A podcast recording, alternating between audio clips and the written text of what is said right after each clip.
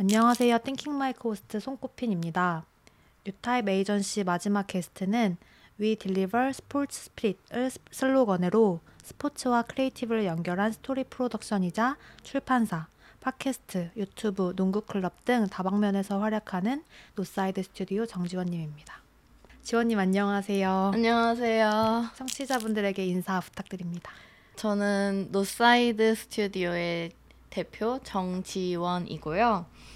이미 뭐 꾸피님이 소개를 잘 해주셨지만 저희 노사이드 스튜디오는 어, sports and creative를 모티브로 하고 있는 에이전시이자 프로덕션이에요. 음. 그래서 다양한 종류의 컨텐츠들을 만들고 특히 요즘은 스포츠 오리지널 스토리를 만드는데 집중하고 있습니다. 스포츠 오리지널 스토리요? 네. 음. 너무 거창한가요? 어, 사실 요즘 저희가 내고 있었던 잡지 휘슬이나 음. 스포츠 관련된 책들이 좀 인기가 늘고 있어서 오. 이제 좀 더 열심히 스포츠 컨텐츠를 아. 만들어야겠다 생각하고 있어요. 그 설명을 잘 해주셨는데 스포츠 정신을 지닌 다양한 크리에이터와 오리지널 스토리를 만들어 간다는 게 너무 신선한데요. 그 스포츠 정신을 주제로 삼으신 이유가 있으세요? 아, 스포츠 정신 하면 사실 제가 안 그래도 이 여기 나오기 전에 챗 GTP에 스포츠 정신 뭐라고 생각해? 라고 물어봤어요. 뭐라던가요? 어, 아, 딱 제가 생각한 거를 진짜 잘 정리해줘가지고 진짜 깜짝 놀랐어요.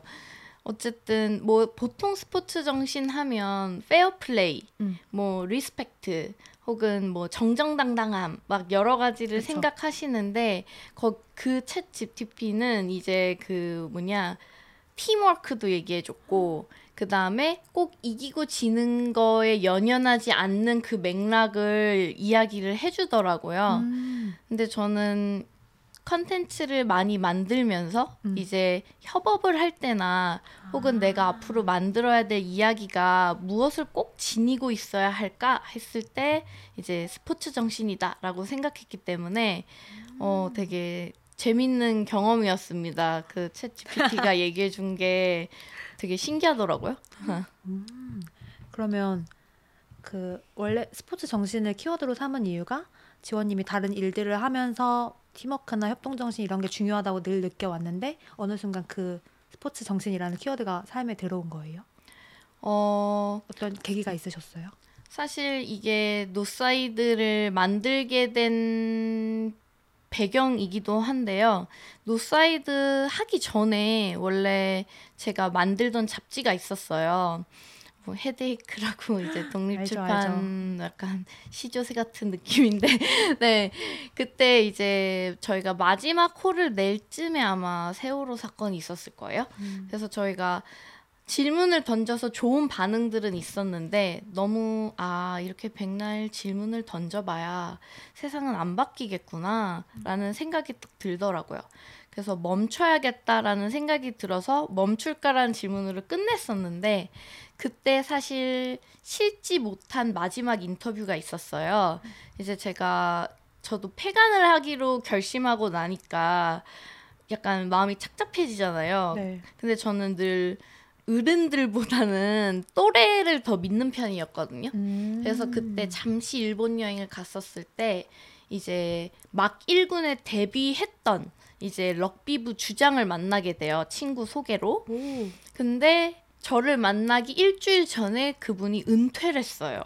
그러니까 그 해에 데뷔했는데 그래서 아 되게 똑같잖아요. 지금 음, 음 페가나니와 어. 일주일 전에 은퇴하니 음. 그래서 이제 그 오코노미야끼를 먹으면서 이제 얘기를 나누는데 이제 그분이 어 일단은 뭐 왜 은퇴냐 이런 거는 차마 물을 수도 없고 음, 음. 왜냐면 그 그분은 진짜 10대를 바쳐서 운동을 하다가 멈춘 거니까요. 둘 다 거의 나이가 20대 딱 음. 후반이었으니까 음. 그때 이제 럭비가 어떤 스포츠예요 하니까 아 룰을 아냬요. 그래서 모른다 했더니 심플하게 얘기하면 럭비는 이제 상대방의 전진을 막는 스포츠래요. 왜 우리 이미 알잖아요. 미식축구도 그렇고. 럭비도 그, 그 line by line 음, 해갖고. 음, 음. 근데 그렇기 때문에 상대방의 전진을 막는 게 가장 중요한 기술이래요. 그때 이제 소위 스타트업도 그렇고 막 왜 스크럼 짠다고 음, 하잖아요. 음. 그게 그건 거예요. 전진하는 걸 막는. 아. 근데 주장으로서 자기가 한 일은 뭐였냐라고 물어보니 그 스크럼이 한 명이라도 힘을 풀면 무너지는 거래요. 그래서 아무도 포기하지 않게 하는 게 자기 일이었다고 하는 거예요. 멋있다. 그래서 아, 아직도 그게 거의 건 10여 년 전 인터뷰였는데 제가 너무 마음의 울림이 컸던 대화였거든요. 음. 그래서 이제 아, 내가 이런 얘기 만들어야겠구나. 아. 1등 하는 얘기 말고 포기하지 않게 하는 얘기 만들어야겠어 라는 생각을 했죠. 그리고 이제 럭비 하면 딱 노사이드가 그 바로 정신이거든요. 럭비 경기를 마치면 심판이 노사이드 하고 외쳐요. 어. 그러면 그때는 상대방도 우리 팀도 없다라는 뜻이에요. 이제 우리 모두 하나야 이런 뜻이죠. 그게 이제 좀 바꿔 말하면 all for one, one for all 이게 그 음. 거기서 나온 의미예요. 그래서 난 이 정신이 담긴 걸 만들어야겠어 생각하던 차에 이제 제 친구들도 스포츠를 좋아하고 해서 아 이제 스포츠 잡지 만드는 게 어떻겠어라고 이제 그렇게 아. 친구들이 막 권유를 해주더라고요. 뭔가 폐간을 계기로 만나게 됐던 인연이었는데 어, 네, 뭔가 새로운. 것도 도모하게 됐다는 게 신기하고 사실 저, 안 그래도 노사이드가 뭐 누구의 편도 아니라는 뜻인가 어떤 어. 뜻인지 여쭤보려고 했는데 너무 잘 이해가 되었고요. 사실 그런 의미도 있었어요. 음. 너무 네편내 편 싸우는 미디어도 많고 음, 음. 저는 어쨌든 네편내 편으로 나뉘어야 되는 얘기는 좀 하기 싫더라고요. 어. 근데 그 인터뷰는 왜 결국 헤드에이크에 실리지 않았던 거예요?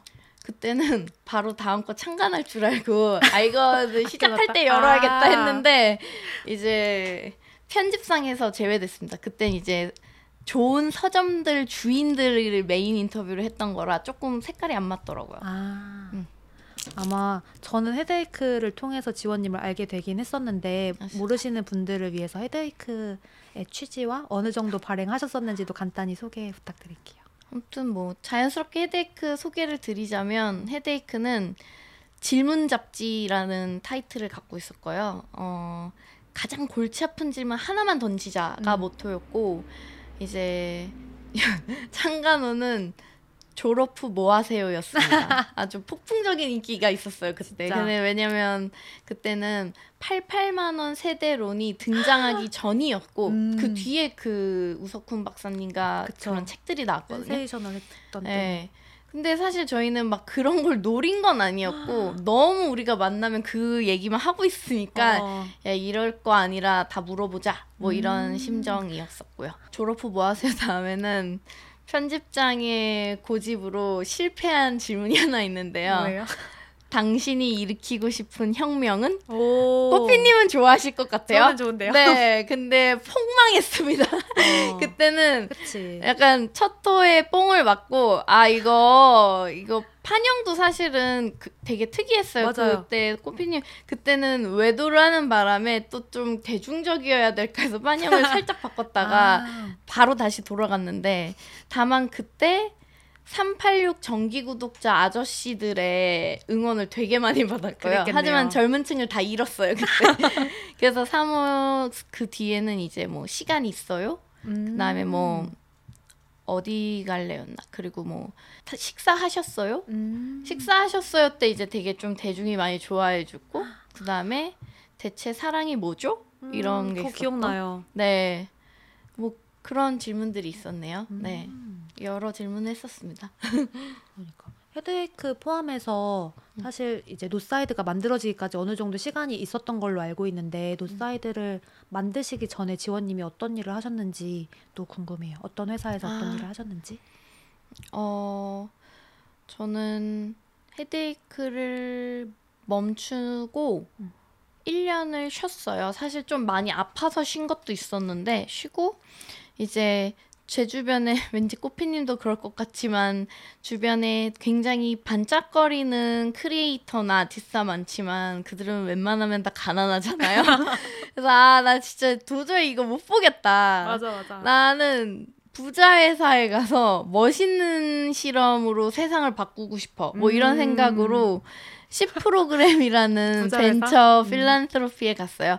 부자 회사라기보다는 사실 벤처 1세대들 뭐, 뭐 다음을 만드신 분이랄지 네이버 만드신 분, 음. 카카오 만드신 분들이 이제 사회에 우리의 이런 어, 자본 내지는 리소스를 환원하게 써 좋게 해서 오. 이제 의기투합한 펀드였고요. 음. 저희는 막, 막 VC처럼 막 뭐 회사를 키워서 팔겠어 보다는 음, 음, 음. 정말 좋은 실험을 하는 플레이어들을 이제 learning fund와 play fund 두 분야로 나눠서 어. 다음 세대를 위해서 실험을 하는 집단들에게 이제 그런 투자 그리고 조력했던 회사였어요. 음, 음. 그래서 사실 그곳에서 일하면서 너무 많이 잘 배웠죠.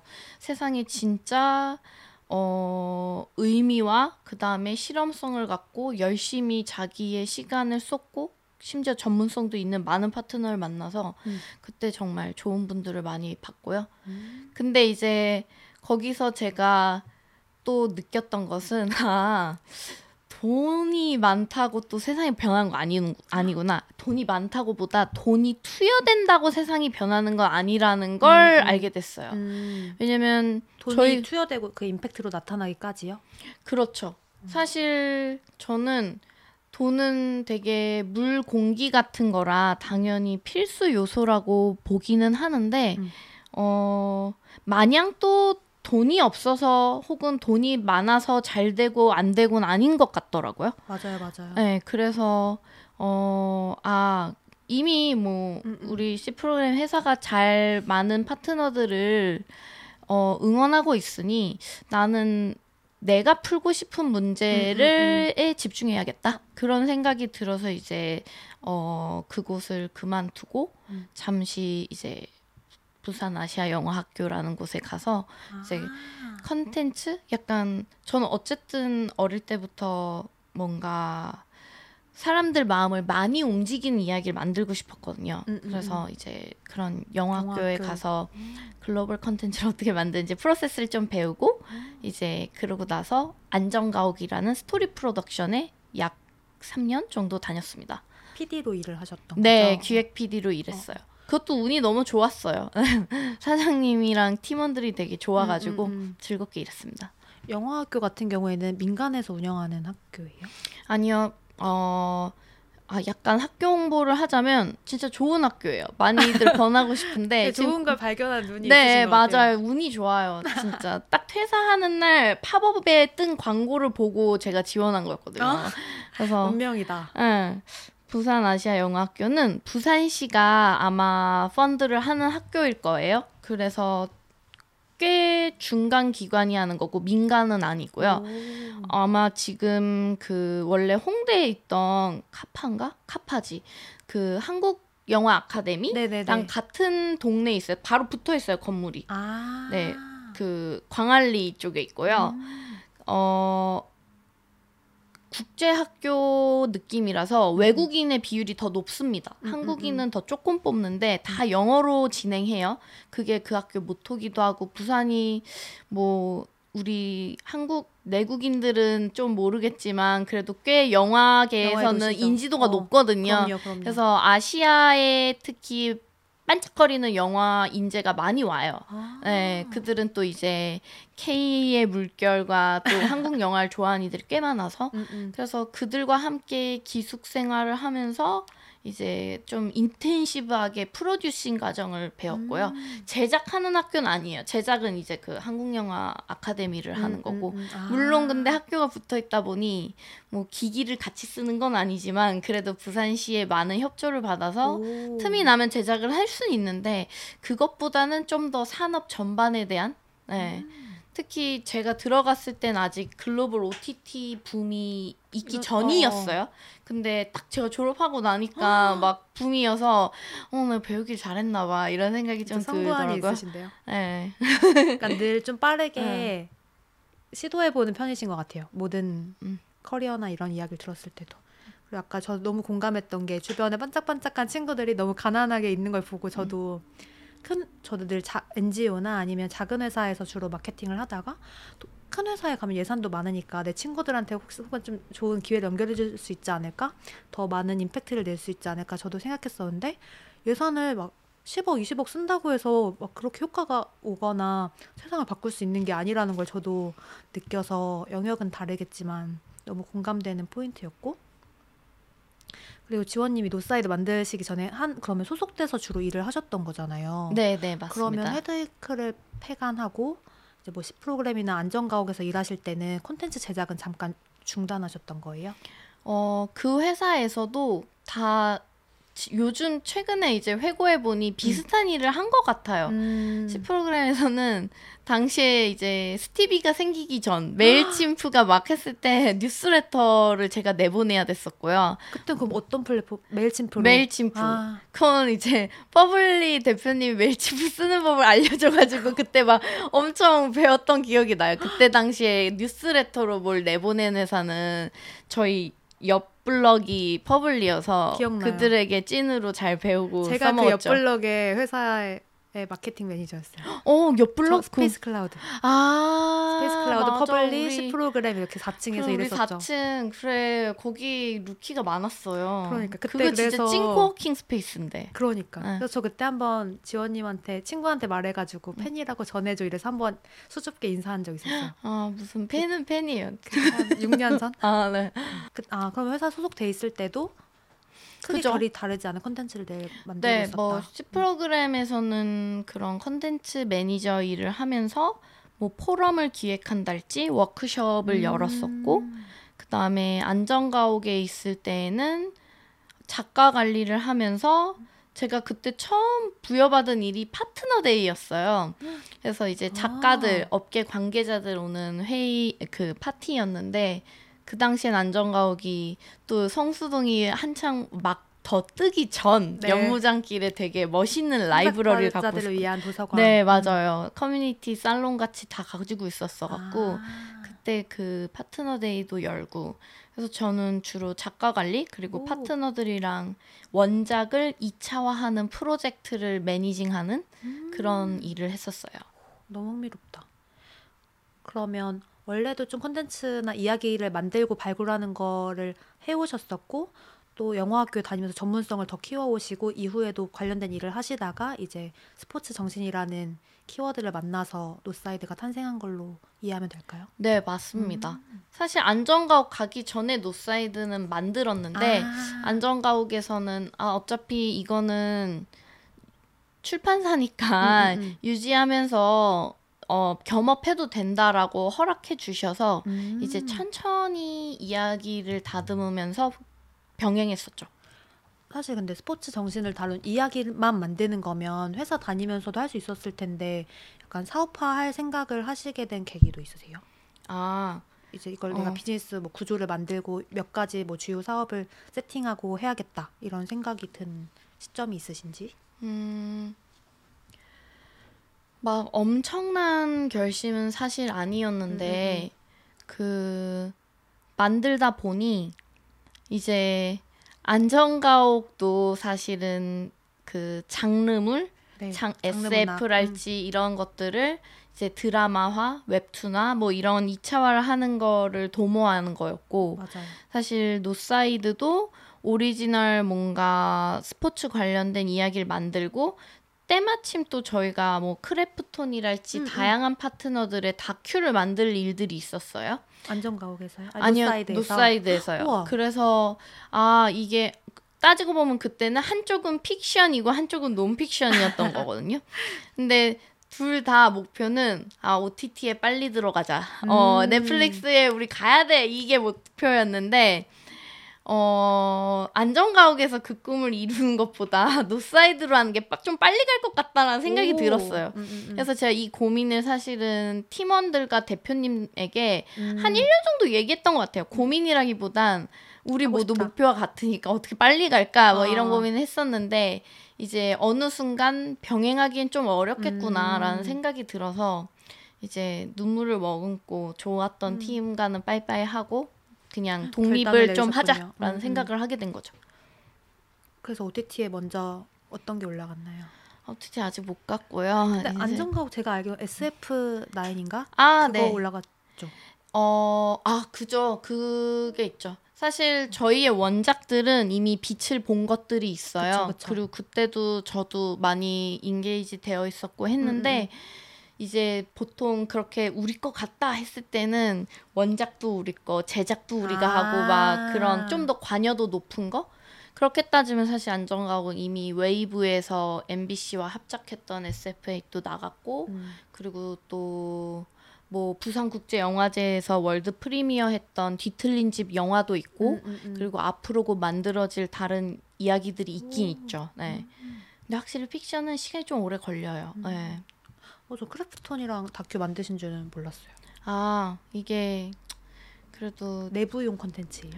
내부용도 있고. 외부용도 있고 외부용은 크래프톤 유튜브에 다 올라가 아, 있어요. 근데 e스포츠의 특성상 본인들 유튜브에 올라가도 약간 그 당시 게임의 승패에 많은 유저들이 집중해 있기 때문에 아. 이제 좀 금방 묻히더라고요. 아 그래도 뭐 지금 계속 다들 많이 보고 저희 제가 너무 국가대표팀을 팔로우하고 싶었었거든요. 음, 음, 음, 음. 이제 e스포츠의 네, e스포츠의 음, 음. 국가대표팀.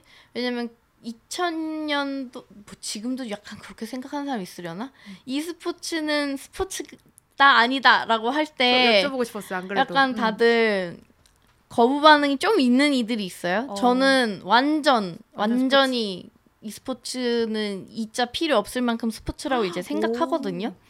그 이유는 이제 저도 처음 첫 해에는 이제 글로벌 대회에 세계적인 선수들을 인터뷰하는 거였는데 그때 이제 저희가 그들의 work ethic 그러니까 음, 음. 그 작업에 대한 태도랄지 프로 정신에 많이 초점 맞춰서 인터뷰를 했는데 와 이들 그냥 거의 뭐 야구 선수 버금가요. 어, 아침에 일어나면 뭐 트레이닝 센터 가서 헬스하는 애도 많고 워낙에 그 클릭과 그 그쵸. 앉아서 오래 하는 거니까 자기 체력 관리 진짜 많이 하더라고요.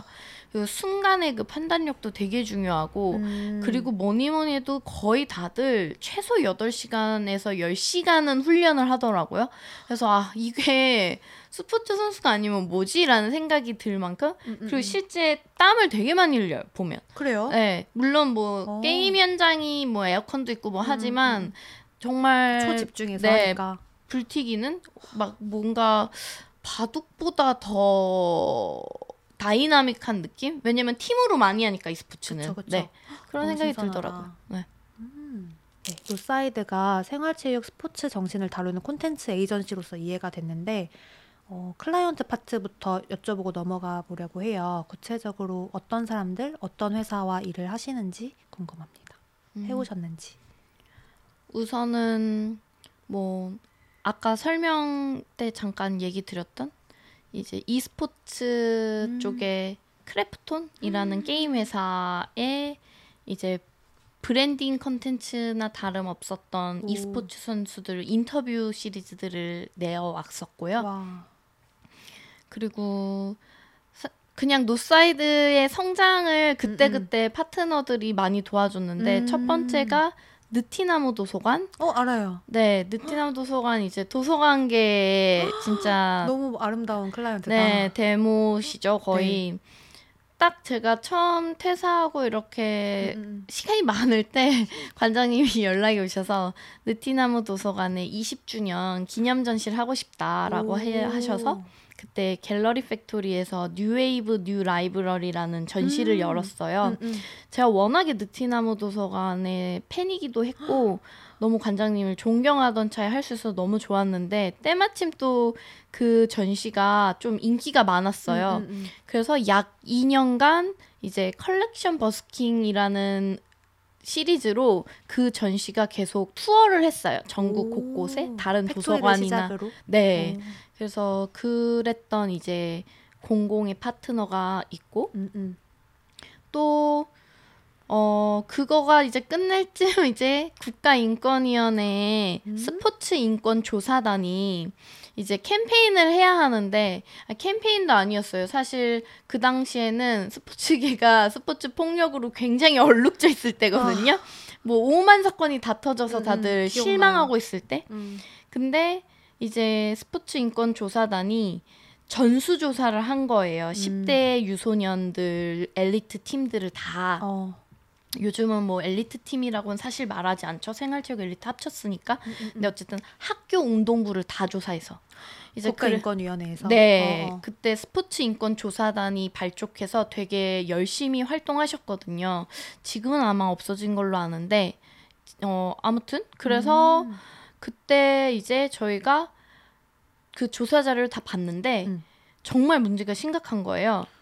그래, 근데 뭐, 저희가 흔히 아는 뭐 성폭력 내지는 심한 것보다도 음. 오히려 절대 다수의 폭력의 범주가 언어 폭력이었어요. 상명하복 문화가 음, 음, 워낙에 음. 크다 보니까. 음, 음. 근데 이제 저희는 내심 스포츠 정신을 그러니까요. 전달하는 회사로서 안타깝기도 하고 그걸로 또 너무 문화가 어 뻗어나가지 못할까봐 네. 좀 그걸 잘 전환하고 싶었거든요. 네. 그래서 문제 정의를 조금 더 제대로 해보자라고 했을 때 사실 많은 스포츠인들은 누가 자기가 스포츠 폭력을 행하고 싶진 않거든요. 음, 음, 음. 다만 어떻게 해야 건강한 스포츠 팀 문화인지를 잘 모르는 경우가 많은 거예요. 음. 그리고 왜 커뮤니케이션이 이렇게 문제냐 음, 음. 보니까 음. 이제 워낙에 저희가 뭐 60년대 때부터 지금까지 특히 지금의 지도자급들이 겪었을 음. 스포츠 문화는 꽤나 좀 위계도 있었을 네, 것이고 네. 이제 더 뭔가 유연한 문화를 맛보지 못했을 확률도 너무 높겠더라고요. 음, 음, 음. 그렇다면 우리 학생이나 부모는 요즘 사실 젠지이자 엄마 아빠는 엄마 아빠들 대부분 어 MZ거든요. 그쵸.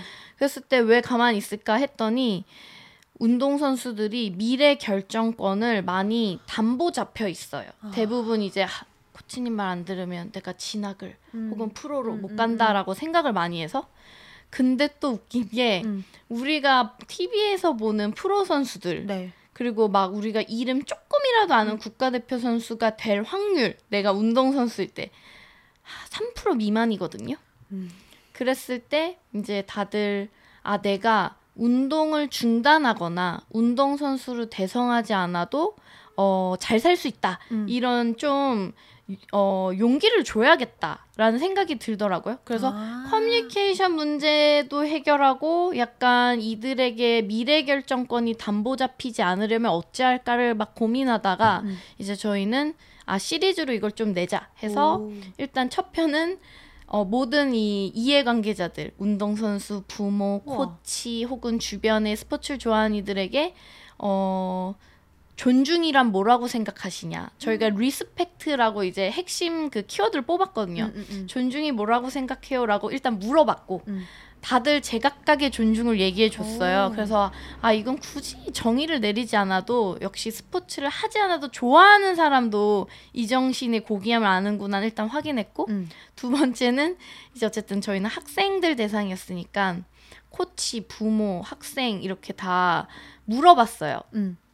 약간 서로 역지사지를 해야 될 것 같아서 음. 이제 뭐 예를 들면 일주일 뒤에 수학여행입니다. 갈 건가요? 말 건가요? 이러면 어. 이제 코치 대답 다르고 부모 대답 다르고 애들 대답이 또 달라요. 우와. 그래서 이건 정답이 없는 그쵸, 거거든요. 그쵸. 그냥 서로의 마음만 확인하는 거 정도? 그리고 그 뒤에는 이제 운동을 중단했지만 특히 커리어를 완전 바꿨지만 너무 자기의 스포츠 정신으로 그 업을 잘하고 있는 음. 뭐 유도 선수였는데 테일러 양복 샵을 하고 있는 우와, 선배랄지. 어. 뭔가 다른 일을 하고 있는 분들을 인터뷰했었고 아. 이제 마지막에 이제 철학자와 멘탈 코치님이 아. 말아서 이러 이렇게 건강하게 합시다 뭐 이런 걸 했는데 반응이 진짜 좋았어요. 와. 최초로 저희가 만든 유튜브 시리즈 중 가장 빨리 이렇게 토탈 500 오- 50만을 넘는 걸 경험하면서 이제 아 이런 게 힘이 있구나 진짜 음. 사실 인권위원회 채널이 그렇게 인기 있진 않거든요. 저 그래갖고 있는 줄도 몰랐어요. 그래갖고 아 이거 많이 볼까 걱정했었는데 음. 그래도 많은 이들이 봐주고 워크숍에서도 활용되고 있어서 우와. 되게 뿌듯함을 느꼈죠. 그래서 저희가 그때부터 아 어차피 우리의 에너지는 유한하니까 음. 우리가 공들여 만들었을 때 좀 더 그 정신과 문제 해결력이 해결력에 도움이 되는 파트너를 잘 만나자라는 음. 생각으로 이제 그런 국가인권위원회 작업을 계속 이어가게 됐었고요. 아. 클라이언트와 협업할 기준은 그러니까 에너지는 유한하기 때문에 좀 더 의미 있는 컨텐츠를 만들 수 있는 분들을 선호하시는 편이라고 보면 될까요?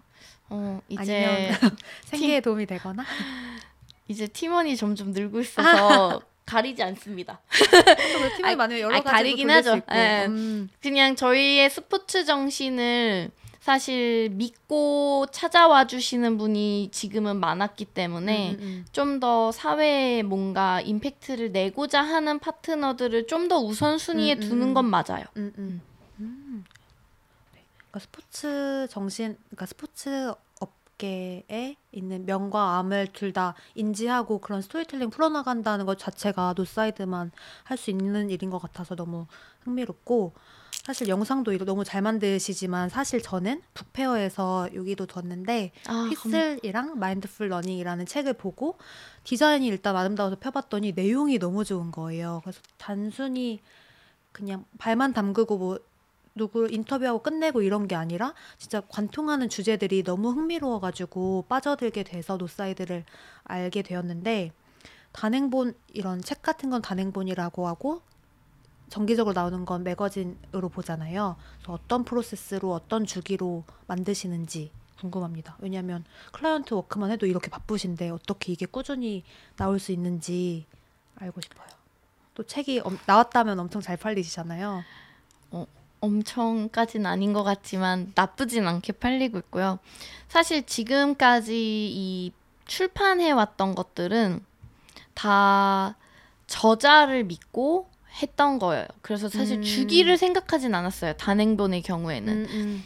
어, 우선 첫 번째 책이었던 강팀 만들기. 네. 두 번째 책이 Mindful Running. 네. 이두 책은 퍼블리라는 이제 온라인 플랫폼에서 지금은 이제 약간 많은 MZ의 랜선 사수로 맞아요. 변신했지만 음, 음. 그 전에는 좀 심도 깊은 컨텐츠. 음, 음. 리포트를 더 많이 내셨었을 때가 있거든요. 맞아요. 그때 그 해에 어뭐 퍼블리 에디터가 뽑은 9위, 10위의 그 리포트들이 들어갔어요. 이 저자분들이 쓰셨던 네, 제가 이미 독자로서도 좋아했고 음, 음. 특히 이제 강팀 만들기 같은 경우는 사실 뭐 저희 아버지가 또 쓰셨던 그 리포트라 가지고 아. 제가 그냥 에이전트로서 아 이거를 책으로 내야 되냐 말아야 되냐 고민할 때 어. 네, 내게 돼서 어, 운이 좋았죠. 근데 저는 어쨌든 스포츠 정신을 전할 때에는 사실 모든, 모든 문화가 좀 그렇잖아요. 음, 음. 어, 초기에 그 문화를 전달해주는 사람 역할이 정말 중요한데 맞아요. 그래서 아, 이 저자가 앞으로도 이 문화를 꾸준히 잘 전하겠구나 하면 사실 저희의 여력이 어쨌든 최대한 내려고 노력을 했는데 음. 지금까지는 늘 운 좋게 한 책이 나오면 꼭 다음 저자가 찾아오더라고요. 오. 그래서 그렇게 책들은 내고 있고요. 음. 휘슬 매거진의 경우는 저희 팀의 반대도 꽤 있었지만 제가 이건 무조건 내야 된다. 음, 음, 음. 왜냐하면 이렇게 뭐 크래프톤 작업을 하든 뭐 인권위 작업을 하든 제가 생각하는 스포츠 문화를 어, 이야기해주는 컨텐츠가 거의 없었어요. 음. 아, 사실 진짜 없었어요. 없는 것 같아요. 왜냐면 뭐 네. 러닝 매거진은 러닝 매거진만 있고 어. 혹은 뭐 패션지에서 간혹 다뤄지는 것들은 그냥 약간 그래도 sports apparel 위주고 음. 그랬을 때 저는 진짜 많은 이들이 스포츠 정신을 향유할 때 느끼는 뭔가 장점 음, 혹은 음, 음. 매력 음. 스포츠를 좋아하는 뭐 크리에이터 이런 복합적인 걸 전하고 싶었거든요. 음. 저는 진짜 삶을 약간 스포츠라고 바라보면서 사는 살고 있기 때문에 그래서 이제 낼 여력이 없지만 음. 바득바득 우겨서 4, 3개월에 한 번씩 내왔고요. 와.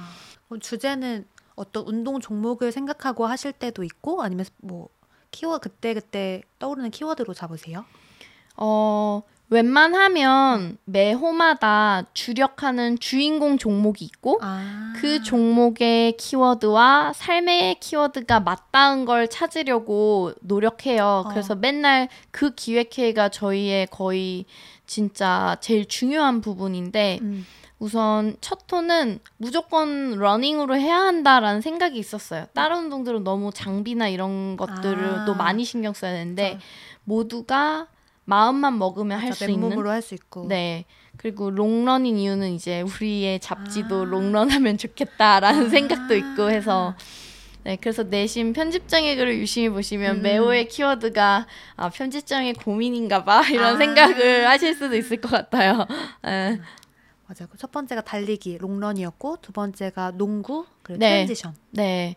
깊게 잘 읽어주시는 팬들은 왜 농구 pivot 안 하고 transition 했어요? 라고 어. 많이 물어봐요. 음. 왜냐면 pivot이 누구나 다 요즘은 뭐. 회사가 pivot, 뭐 내 커리어 pivot 하려고 이런 얘기 많이 쓰잖아요. 맞아요. 저희도 고민하다가 근데 저희 농구 코치님이 딱 그러시는 거예요. pivot은 한 사람의 발 방향만 바꾸는 거거든요. 근데 transition은 팀의 팀이. 대대적인 전환, 그러니까 뭔가 기습 공격, 기습 수비 뭐 이런 걸 할 때의 의미라서 아 팀이 대대적으로 변하는 게 저희가 원하는 변화인 것 같아라는 생각으로 이제 transition으로 했고요. 이후에는 이제 그래서 스포츠로 특히 농구로 뭔가 삶이 전환된 분들의 인터뷰가 실려 있습니다. 슬램덩크 좋아하시면 보면 딱이에요. 그러니까요.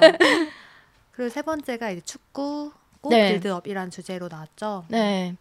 build-up은 이제 축구가 전 사실 축구는 본 너무 뭐 유명한 선수 많으니까 좋아했는데 골이 완성되기까지의 전 과정을 의미한다고 하더라고요. 음. 그래서 아 정말 이게 왜 팀이 build-up하고 있어요. 음, 뭐 음, 이런 음. 얘기도 많이 하잖아요. 네. 그래서 아 이 빌드업 좀 더 프로세스를 보여주고 싶어라는 생각으로 어 인기팀 말고 좀 더 생활체육 팀들 특히 음. 여성 축구팀, 여성 우와. 풋살 팀까지 어. 인터뷰했고요.